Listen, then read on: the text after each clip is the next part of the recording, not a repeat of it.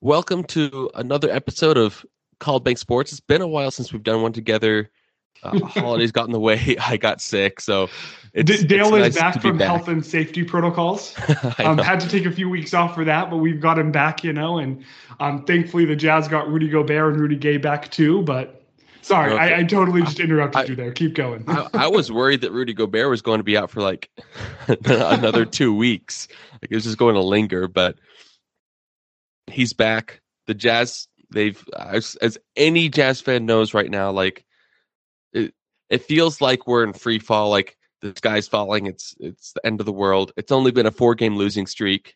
Those haven't been fun games to lose. We probably should have won at least a couple of those still, but uh, w- when everyone's out, that's what kind of happens. The Jazz are now in fourth. The Grizzlies have moved up to third. They went on a crazy streak, and so I, the NBA is kind of exciting right now. It's just not a super exciting time to be a Jazz fan. Hopefully, we can be positive about the future. No, I totally agree with you. I mean, it sucks. Like, I, the loss to you know to, to Toronto was expected, but the Jazz totally put all their chips in um, for the Pacers and still ended up losing a game to what's just a not good team in the East. Like, there's some talent there, but you should have won it you can if anyone wants to punish themselves they can go watch my detroit um, post game. Because that loss was just pathetic. I, I, mean it was just it's kind it kind of epitomizes that there are reasons to be frustrated um, as a jazz fan right now and reasons to be really concerned. And i mean the cleveland loss totally expected. But rudy gobert even came out and said like look we're definitely not the best team in the west Golden State and Phoenix are so much better than us right now, and we need to turn this around. So at least there's some acknowledgement there. And the Jazz need to be able to take some steps forward and just start playing better. It's and I mean, obviously, that's I mean, that's how you win a championship. You know, just play better. Like, what what more coaching do you need? Just just play better. So no, um, that that's a really reductive take, but what what do you think the Jazz need to improve? What are you kind of looking at, Dale, when it comes to getting back on the track? Um, I wasn't like if you watch if if for anyone who watched my post game uh, after the Cavs game, like I probably mentioned it too many times, but I haven't been following this this fall off very closely. I was just kind of out of it. I took a week off of life, um, and but then I came back for the Cavs game, watched that. So that's kind of what I'm uh, other than the final scores, that's the only thing that I, the only game that I really dug deeper into. And what I was seeing is, um, the the Jazz they don't know how to play small ball, both defensively and offensively, which yeah. is something that we've been wanting to see, and it kind of now makes sense why we haven't been seeing it. Uh, they like it, it's not just that players were out because they could have won some of these games they were seeing, even though they were way undersized, like they weren't moving the ball on offense. The offense was get the ball to Donovan or get the ball to Jordan Clarkson, and hopefully they can score. There were a couple moments where they're moving it, but like they weren't re- they had no flow on offense. There was no order. They were just like, let's just get to the end of this game and and hopefully we get Rudy back. And then on defense, they had some moments, but it it really made like we talked about it in the last playoffs how the Jazz the perimeter defense really needs to improve. We we the Clippers kind of exposed that, and it was ex- exposed again with that Rudy Gobert there. It, it makes the defense. You realize that's how big of a difference Rudy Gobert can make, and it, it brings up an interesting question that I'd I'd love to have this conversation. Most people who aren't Jazz fans looking from the outside in, they they say Donovan Mitchell's by far the best player on the Jazz. But I'm curious, do you think Donovan Mitchell's the best player on the Jazz, or do you think Rudy Gobert's the best player on the Jazz? And I know that gets into the conversation of how do you define best? Yeah. Like best versus greatest. What what do you want out of that? But I think it's an interesting conversation to have, and I'm I'm curious to hear your thoughts. I, I, think, and that's actually where I wanted to get with this. I think it shows that by far Rudy Gobert is the most valuable player on this team um, like that the Jazz need him. That you can't just throw Donovan out there and expect him to be able to, you know, score enough to take um to, you know, balance out what Gobert is able to do on the defensive end. And obviously, it's a one two punch. Like the Jazz need Rudy Gobert to do multiple things on the offense and defensive end. And because of that, Donovan Mitchell is so successful and is able to go out and put up good numbers and to be able to be, to be able, um, I mean, one of the best shooting guards in the NBA, um, in the West. Like, he is amazing. And by no means am I trying to take away from Donovan Mitchell at all. But again, we saw when the Jazz didn't have Donovan Mitchell and Mike Conley last year, they were still able to win games. When and obviously the Jazz are missing more players right now, but when the Jazz don't have Rudy Gobert, they're not able to win games. And that does have mm-hmm. to do with, you know, Last year, it felt like they had a lot more of an identity. They got a win streak going, and they kept when they kept winning, and they kept saying, "Okay, this is what we do. We pass the ball. We get open threes. We run this blender style." And they would revert back to it. When this year, it feels like they're reverting back more to ISO ball, which just has led to multiple losses um, this season. And I think that that's a big negative there. So I feel like a lack of identity has hurt the Jazz. But to just answer your question, I don't want to say best player, even though I do think Gobert is the best, better player out of the two. It, since it's hard to compare, like, you know, Rudy Gobert is an orange and Donovan Mitchell is an apple. I mean, they're both great fruits and you need them to succeed.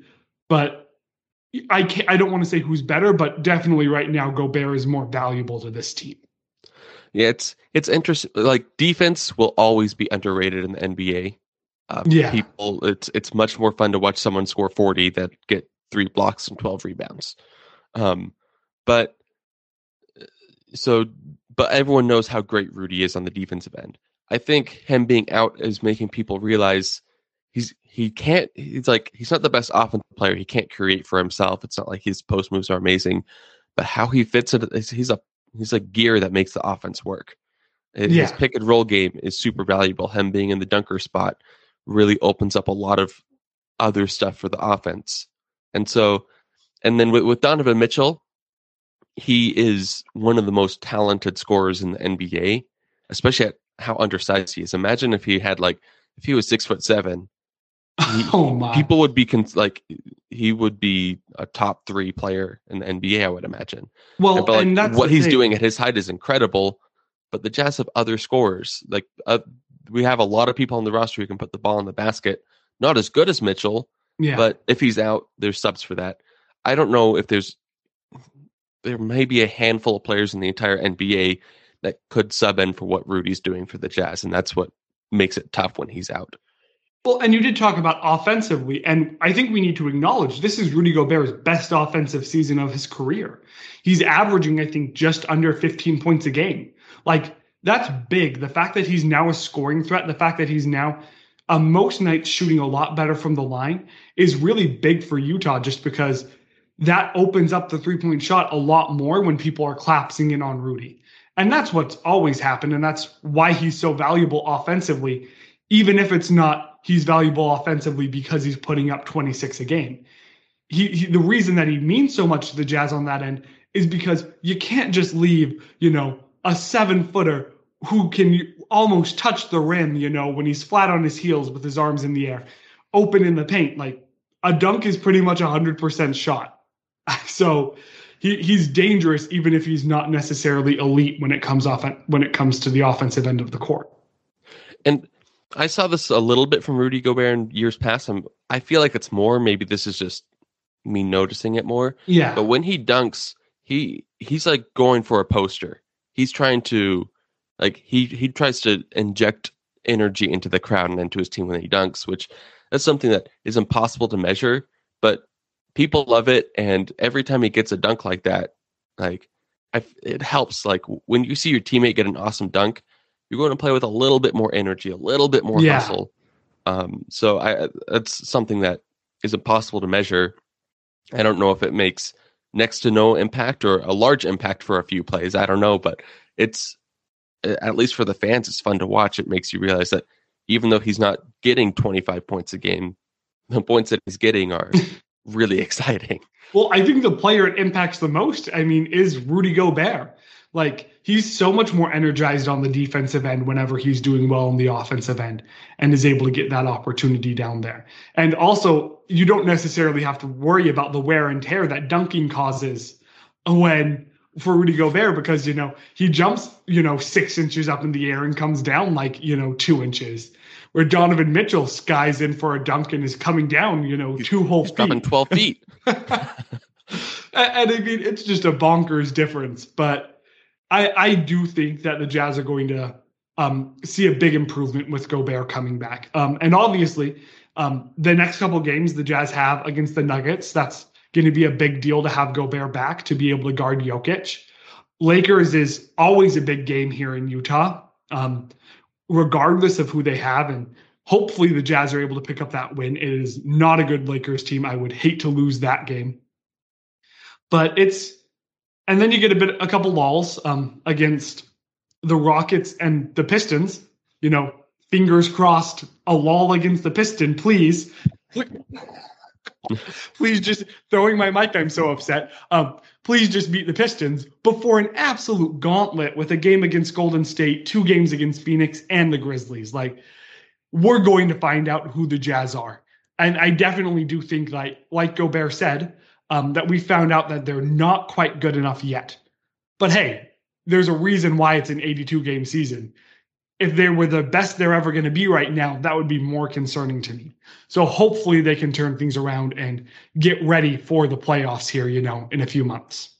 Yeah, and and you hear players talk about this a lot where they want to be playing their best basketball like 10 games before the playoffs and then just maintain that through the playoffs. Yeah. And so a lot of times fans want to see their team start off hot and just be amazing the whole season. But players come in thinking like, okay, here's how we're starting. Let's make like here here's where we are, here's where we need to be. Let's make here's the schedule when we need to get there. So yeah, I think it's okay to see some drops, especially when uh, your most valuable player is out for a stretch, and it's only been four games.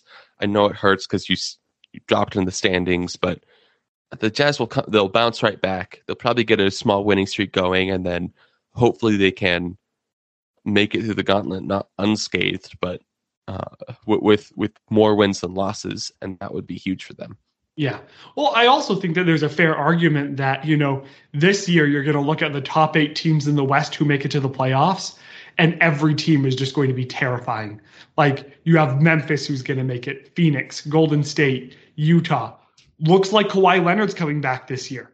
Um, didn't expect that, but you're going to have a full strength Clippers team. You're going to have the Mavs, who, like, I, I don't think they were a wild card to, at this point. Yeah, I don't think anyone wants to play Luka in the playoffs. Like, regardless of who you think they have, I mean, Luka's a beast. Never want to count out LeBron. You know, like it's it's going to be crazy. I, I think I got to seven teams there, and I'm you, you're going to look at oh, in Denver who's going to get Jamal Murray back. You, are probably not going to get Porter Jr. back, but Jamal Murray and um, Nikola Jokic, like, there's a reason Jazz fans don't like that combination. back to the bubble, but it this is going to be an even crazier West than last year, assuming teams are healthy, since the Lakers not being healthy and the um, Nuggets not being healthy last season, and then the Jazz and Clippers both, um, you know, losing players definitely hurt the playoffs. And if teams are healthy, this is going to be the deepest the West has ever been. Eh, and it will like it will be fun to watch because like the Warriors had a dynasty for a while. They're playing really good, but they're not playing as good as their unbeatable teams. Yeah. And so we're like they'll be a tough matchup for any team in the playoffs and but and they should play some great basketball and those will be fun games to watch. But it's another wide open year. Uh, it, any team can make it. Like, uh, no, I don't think people like people who follow the game. I don't think they'll be shocked if the Grizzlies make it to the NBA Finals and make it through the West. Same thing with the Jazz, and obviously the Suns and um, Warriors are right there. Denver gets healthy, they they get on a streak. No, like they've been a great team for so it's like and obviously you said you can't count out LeBron James. I feel like I'm just naming off teams just like you were doing, but it's like it's it's wide open. It's and that's what we want to see out of the NBA. I'm hoping because for a long time it was okay, LeBron's coming out of the East, and okay, Steph's coming out of the West, and then Yeah. you had you had some slight variations in that, but for a long time that's what it was, and it was kind of boring. It was just like the NBA was fun because you got to watch Steph break records and LeBron Well- James be LeBron James.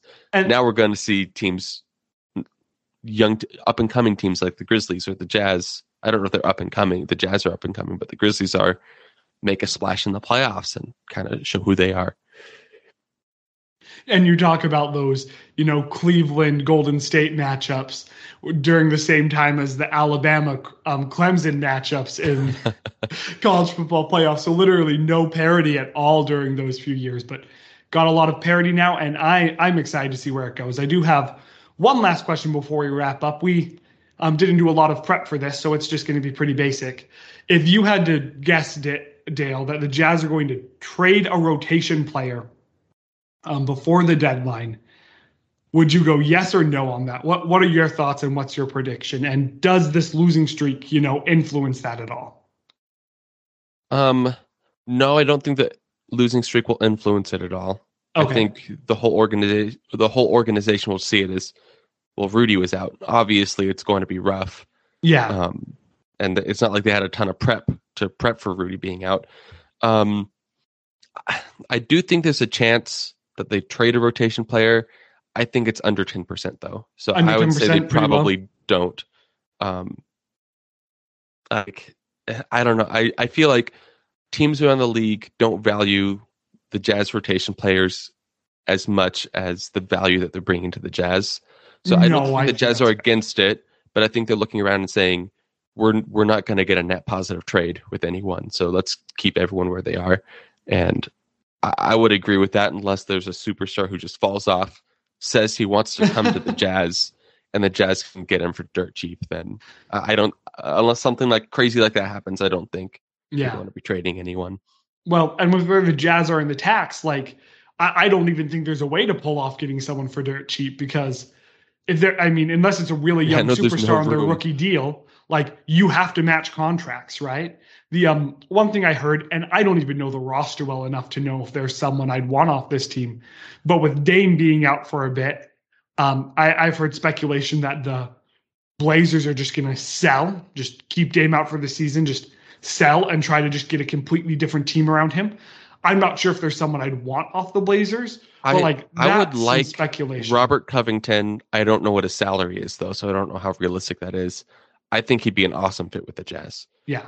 And the thing is with Robert Covington, if I remember, is he's someone that people claim to be a three and D guy, but then if you look at his three point shooting, he's um a D guy.